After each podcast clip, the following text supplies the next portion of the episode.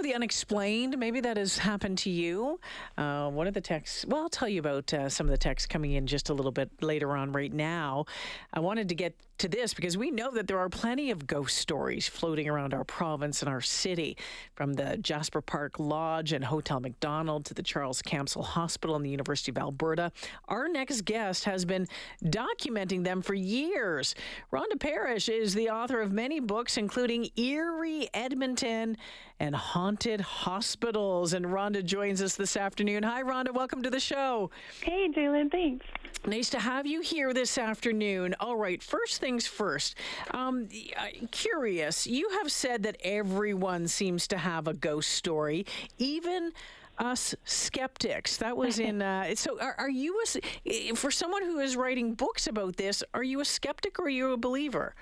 I am 100% a skeptic. Um, I think that most ghost stories can be explained away with mundane things. Uh, but that's just not as much fun, and I still just really love them. Okay, so let's go back to your story. You grew up in Nanton. Um, down the down the highway here, and you had something happen to you when you were a young child. Tell me about it. I did. So I was I was quite young. I was either four or five, um, and it was late at night, and the, the house that we lived in at the time, the upstairs was kind of just mine and my brother's bedroom, and there was nothing else up there. And the stairs led straight up and then were level with the floor. Mm-hmm. Um, and I'd gone down to downstairs late at night um, to go to the washroom probably, and I was coming back up the stairs, and the only light was coming in through one window. There was a street light out on the street that was, that was sort of lighting the room, and I came upstairs, and everything was as it should be, except that there was like a person standing at the top of the stairs who shouldn't have been there, and it wasn't like a solid person like it, it didn't look like a person that i could reach out and touch it looked like if you like squish your eyes shut real tight and you can sort of see the light mm-hmm. there it looked like that in the darkness so it was mm. kind of this sparkly outline um and then it was gone mm. so um I don't know if that was, you know, an overactive imagination or if I was still half asleep, but it was real enough that I still remember it now. Yeah, yeah, without a doubt. Yeah. Um, okay, and I've got goosebumps now. Yeah. okay. So, um, one of the, yeah, I mean, you've been involved with with so many uh, books over over the years, and and one of them is Eerie Edmonton, and I I really do enjoy reading this book because I'm I'm fascinated by by this sort of stuff. And I know that you had worked along with um, Rona Anderson uh, on the, on this book, and, and we've we've heard often about Fort Edmonton Park, and um, that it's haunted, that there's that there's mm-hmm. ghosts mm-hmm. down around there, and you know depending on which building you're in, depending on which one you might run into. But I'd like to to talk to you about um, the original Rutherford House and and what happened with some of the investigations that you did when you were down there there? Um, I we didn't make it there, Rona and I didn't make it there together because when we were writing that section of the book, it was um, winter, so it was closed. Okay.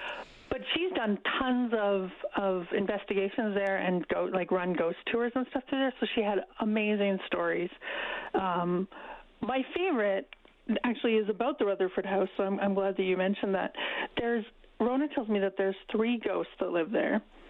Uh, none of them are were associated with that house at all when they were alive. They've just kind of moved in now. Squatters. Um, yeah, he calls them squatter ghosts.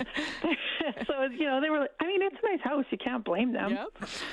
Um, so one of them is is is a young woman. Um, she's she's like quite small and she's she's got brown hair. And Rona got the impression that her name was Millie.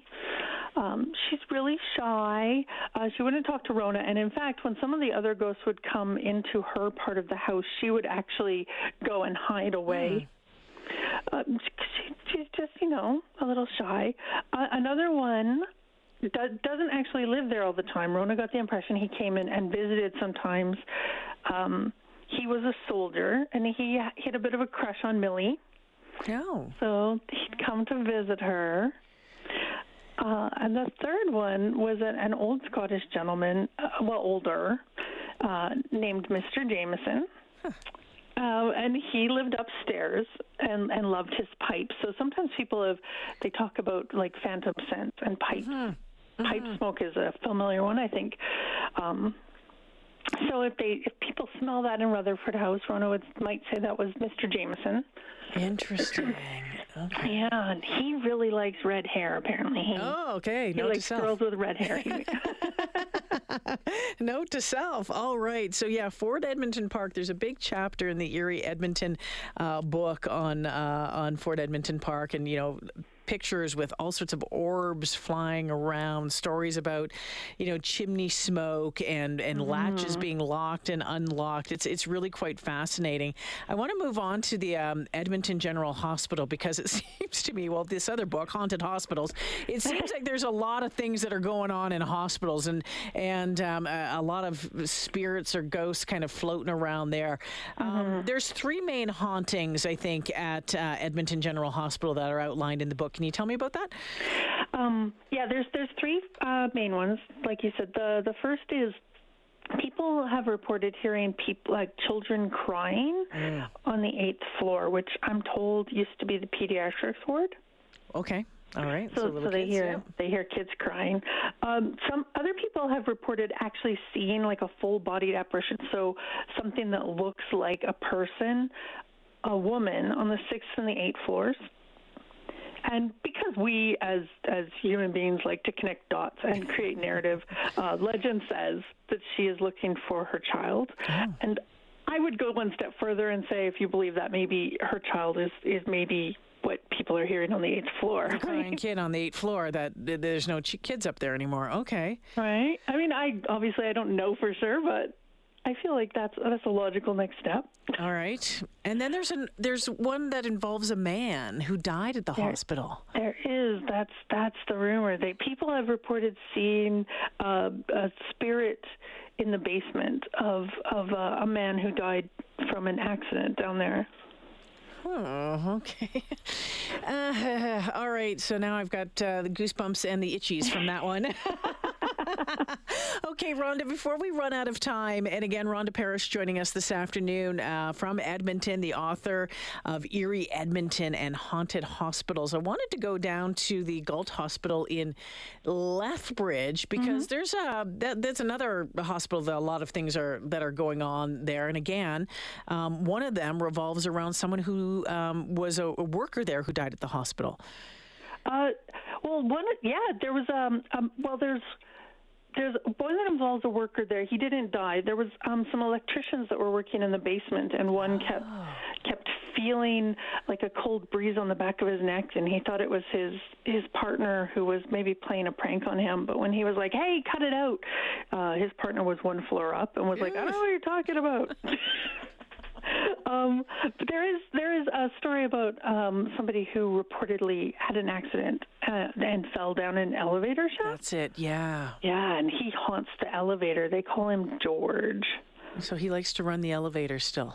He does, and apparently, like one of the stories is that a woman um, got in and she pressed the down button to go down, or she pressed the up button to go up, and instead it took her to the basement. And when the doors opened, she could see a man there, and she just thought it was just you know somebody in the hospital until she realized she could see through him.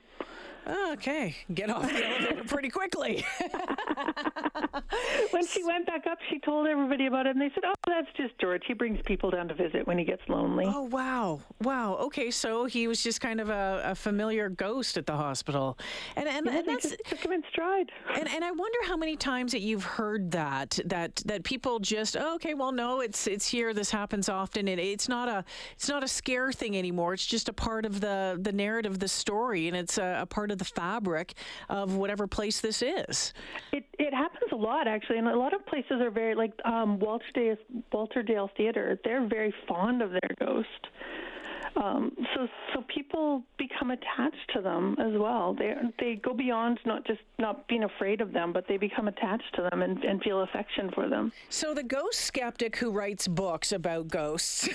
and one of the things that I do like about uh, about Eerie and uh, Edmonton, it gives the history. It talks about the enc- encounters and then tries to connect the dots and maybe give some some explanation and Has there been one that you haven't had an explanation for? That I don't have an explanation Yeah. for? Um, Putting you on the spot with that one. yeah, actually, some of the Walterdale ones. Um, I didn't have explanations for. There was one where um, people had spotted a man coming down the stairs in the middle of a show.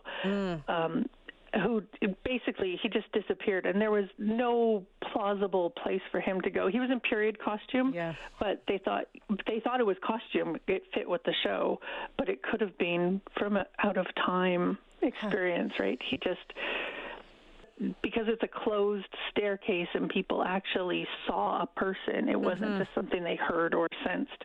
Um, I don't have a logical explanation for that one. Rhonda Parrish joining me this afternoon. Again, author of Eerie, Edmonton, and Haunted Hospitals. You can check them out. Um, Rhonda, thanks for joining me this afternoon. If people want to find out more about your work, where can they find uh, some info?